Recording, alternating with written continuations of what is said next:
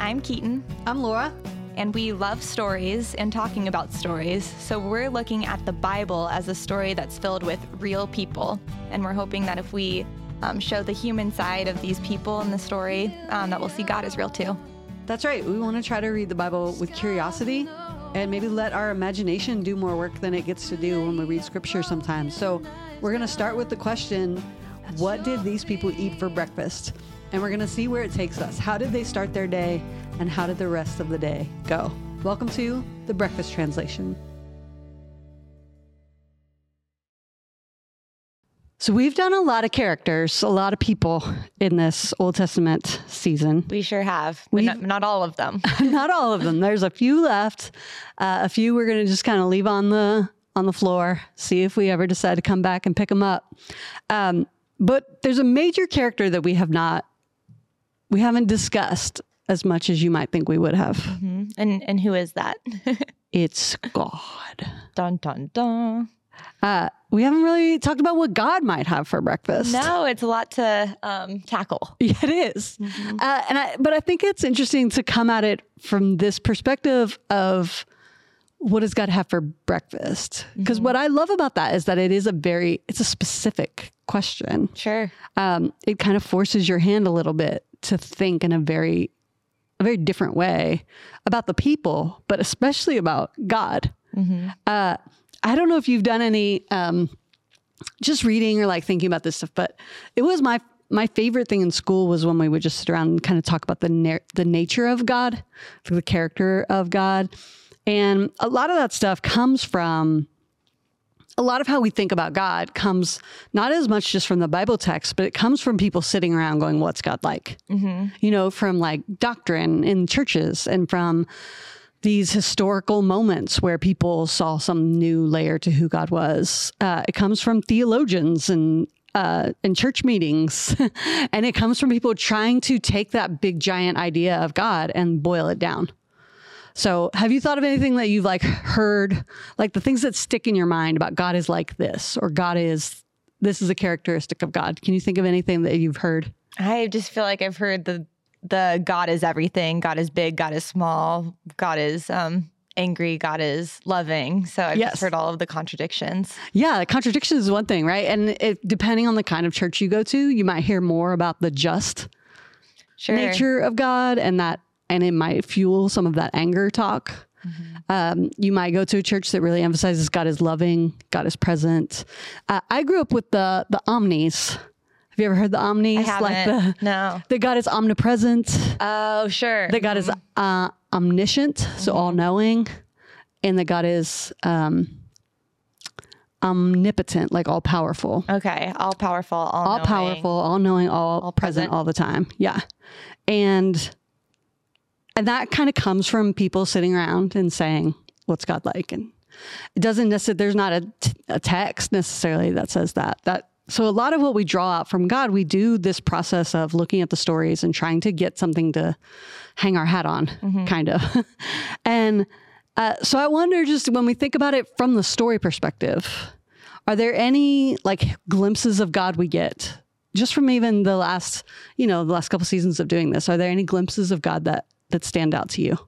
Well, what I've seen from God in this, especially in the Old Testament, I saw that he, like, especially the omnipresent. I feel like we saw, um, we got to see him be present for uh, the big Exodus, Mhm. um, and still be with the people when they're in the wrong place, and then when they're in the right place, we get to see him in super close up, almost domestic scenes, Yeah. um, like with Naomi. Yeah, he's almost like when you read a novelist and there's the narrator voice knows everything. hmm It's a little like that sometimes. and it's there regardless of the scope. So um, Yeah. regardless of like because we've seen it look like a like a Greek tragedy, and we've seen it look like um, a romantic comedy. So, Yeah. and he's always the same God Yeah. in all of it. It's sometimes orchestrating like a whole country, right? Like moving all of the Hebrew people to get the promised land or moving Ruth to meet Boaz. Right.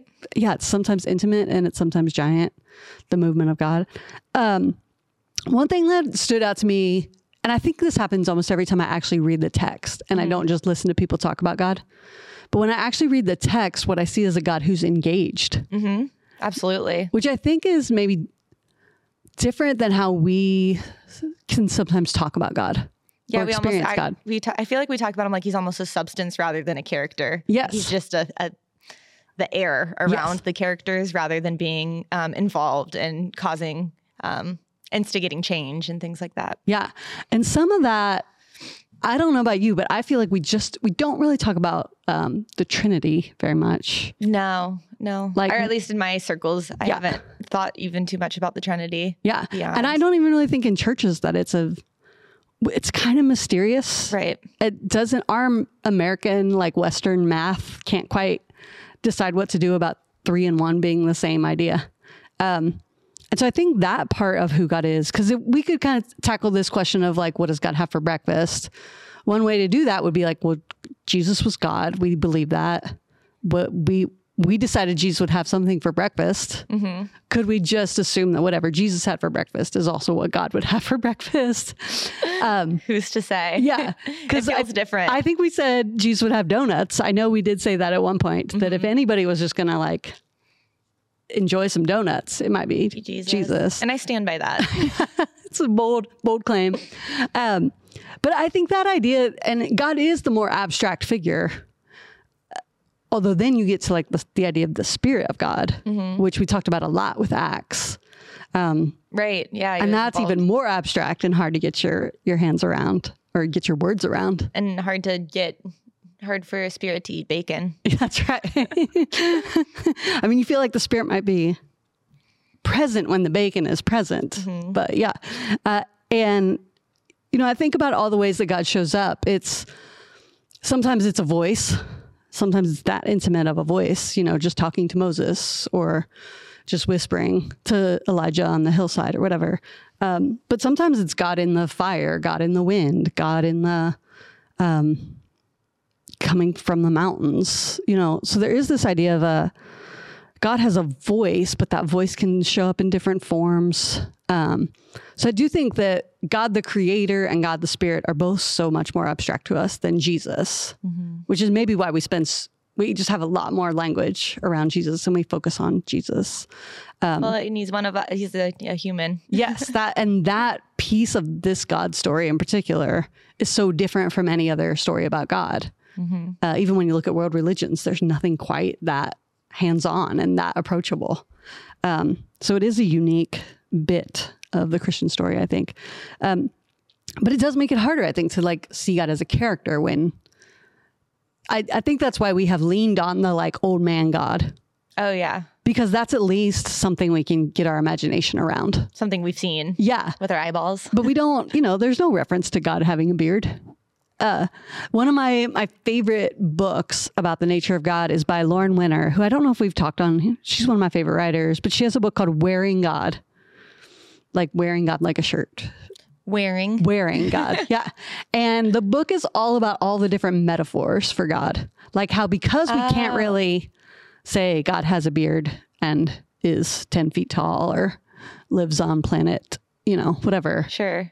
we but the one language we do have is God is like this. God is like a mountain range. Yes. God is like the wind. God is like a rock. God is a refuge. Uh, she so she really goes with those metaphors. One of my favorite things she points out is there's a, a passage in Isaiah 45 where it makes a switch. It goes from talking about God as a soldier.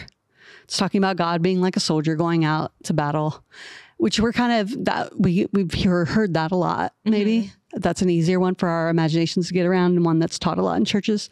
But then the the writer in Isaiah of that passage makes a turn and says God is also like the one who brings you out of your mother's womb and lays you on her breast. So God is like a midwife, basically. And it's a very sort of gentle picture of a God who is present in this very tender, intimate moment. and those are offered back to back in Isaiah. yeah. And it, it really is like three or four verses right next to each other.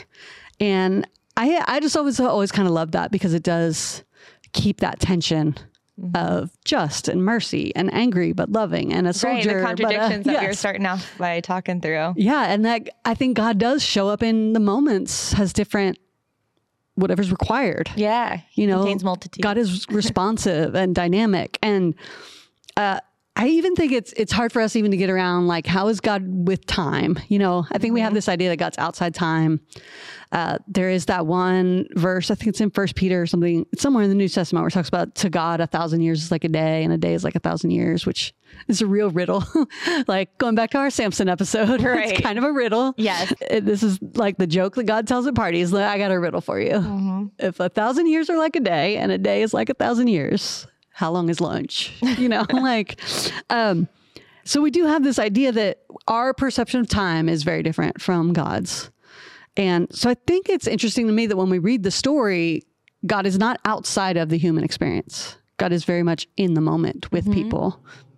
So it is hard for us, I think, to figure out how God um, is involved in time.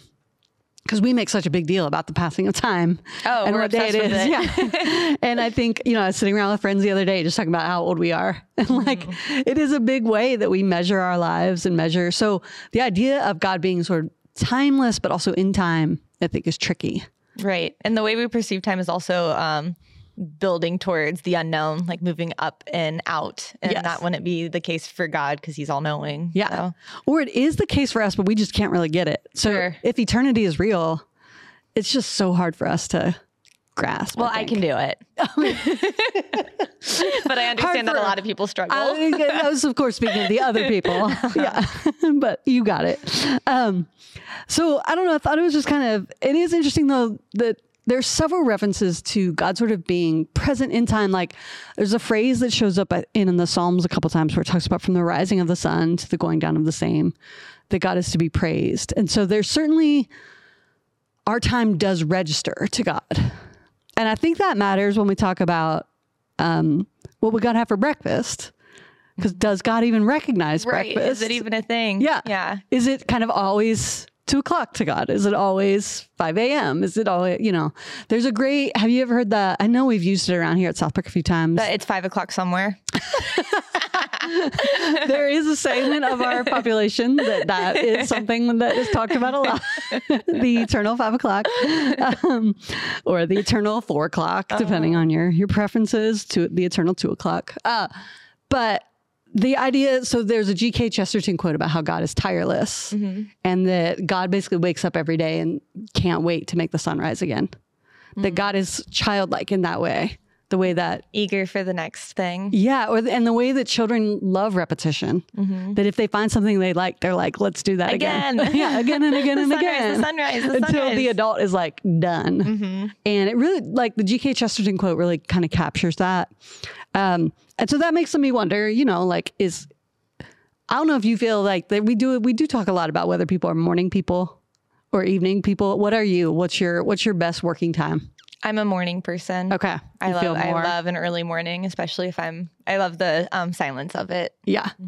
It is. I think it just makes us wonder is there a certain feeling to morning that God has that, um, and I love because I, I think I also feel more like awake and alive. I'm definitely more productive in the morning. That didn't used to be true. I used to be like an all night, do things like homework and. Or like you could kick off something at 10 p.m. Yes, I think all my college papers were written after midnight. Wow. um, and but then that kind of switched when I got older and started waking up earlier and started realizing my brain was a little fresher. It just switched. Um, but I do think it's interesting to think what is God like in the different times of how does God respond to us in the different times of day?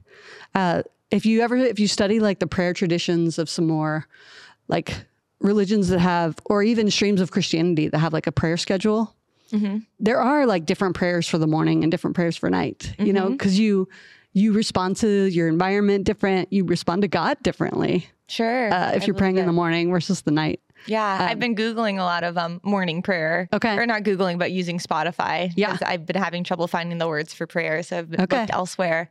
And yeah, it's different the things that you pray for in the morning. yeah the book of common prayer if you ever use that it has a lot of different things for morning and evening and different occasions and i think just recognizing if god is in the moment with us that our prayer should also kind of recognize where are we what's happening and how's our how's the day going and so i love this idea of like whether we don't know for sure other people may know. Keaton you may know but you're not going to tell us. Like how exactly the nature of god works. I think it's very fun to play with those ideas and to challenge them and and do our best to imagine them and and study what's come before us. So study theologians and what are the big ideas that have won the day in the church uh, world and in the the world of people trying to figure God out. But uh, I think I like uh, for our exercise purposes, it's just let's say God is sort of like us, where the morning is has a certain feel to it. So when God re starts a day or when God engages in it's morning in America, what is the feeling for God? And what is God what we got to eat for breakfast? Right. Yeah. yeah. Here we so are. Any feel like any insight into the character of God through breakfast? I have this story from maybe 10 years back uh, that helps me think through this. I was traveling through West Virginia. I was going on a whitewater rafting trip, and the people I was traveling with knew of this breakfast spot um, on the way. So we stopped, and it was the most beautiful little breakfast spot. And they knew the owner. So the owner was so excited that we were there. Mm-hmm. Um, and we all ordered our breakfast. And then she came out with a huge um, platter of cinnamon pancakes because she knew that the group because she knew the group she knew that the people at the table would love the cinnamon pancakes and that really um, struck a chord like i don't know it just really rang true and it just felt like such a pure moment. And so i feel like and then she sat down and she ate them with us too. Nice. And so it just felt like a glimpse into what god might be like if you yeah. um, stopped at his breakfast store. Like yeah. he would um, you'd sit with him and he'd know exactly what to get for you yeah. And then he'd share it with you so that's yeah. i love that picture. Mm-hmm. yeah of the god who and we get that in jesus too right? And in the the description of the spirit this god who serves and is you know the description of the the holy spirit is one who comes alongside right? So it's one who is somehow out ahead of you but also beside you at the same time.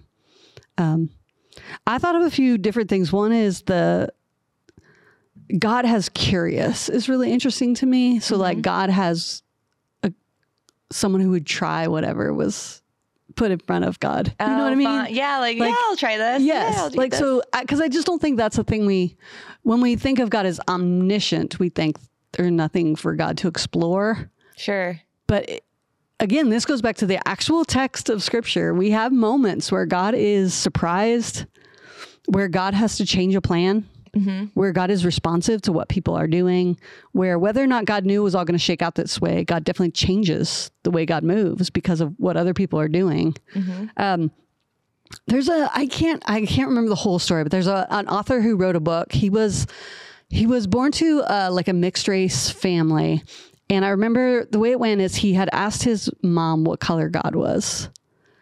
Wow. Because he was trying to get his head around would God look more like his mom or his dad because they had different skin tones. Okay. And would God look like him?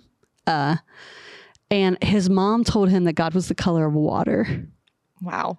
And I just remember, uh, and I think that's the he has a book called The Color of Water. This is by James McBride. Okay. And that phrase has always just stayed with me.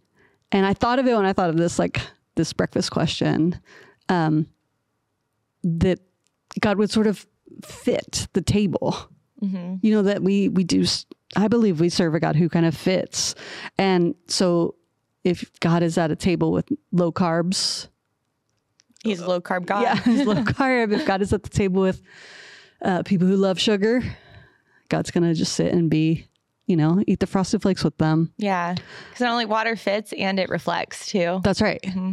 Yeah, and it changes things. Mm-hmm. You know, you think about one of my favorite things to do is just go to like a little stream or a river and watch knowing that the water going over the rocks is going to eventually change them. Right. So it's the God who fits, but not to conform to change. Sure. And and so I think I like thinking that God is having whatever we're having for mm-hmm. breakfast, you know? And I think that that God with us idea is is just so important. You know, I think we've used it before, but the Paul Tillich quote about God has going back to the the water metaphor, but uh, Paul Tillich, who's a theologian, like one of these guys who sits around and just tries to figure out what's God like, and who wrote books and did lectures, all kinds of things to say God must be like this or like that, um, has this thing about how God is. If you went to the ocean, God would be like the ocean, this vast mystery in front of you that you couldn't even quite see where it ended, but that God would also be the drops that fall on your face and the salt in your mouth. Um, that God is both really close and really like infinite and mysterious and distant. And so I I think our our breakfast question uh, is helpful if we're if we feel like God is just abstract and far away. I think the breakfast question can get us closer to seeing that God is a God who sits around the table with the cinnamon pancakes. But the God is also we're also just always guessing. Mm-hmm. You know, that our categories are just sort of stretches, their reaches for something we can't quite get our hands or our words around. Um, but I like trying. Absolutely. I, I like trying to know them better. I definitely think it's worth trying. And I think what I love about, and we're going to get to this, we're going to spend our last episode of this season kind of just talking about what we've gained from reading this text. But just to give away a little bit of my answer to that, it it is that I every time I read the scriptures, I'm like, God is not like our descriptions are so short sighted you know, you could read all the theologians and have all the adjectives and have your doctrine all kind of lined up in a row the right way. Uh, but you're still going to run into things that are beautiful and mysterious and, you know, outside of your your imagination. And I think that God is infinitely interesting uh, to me. So hopefully that is something that can we can maybe think about. Yeah, and hopefully you breakfast. think about it too. yeah. Yeah. Thanks for joining us on the Breakfast Translation. Thank you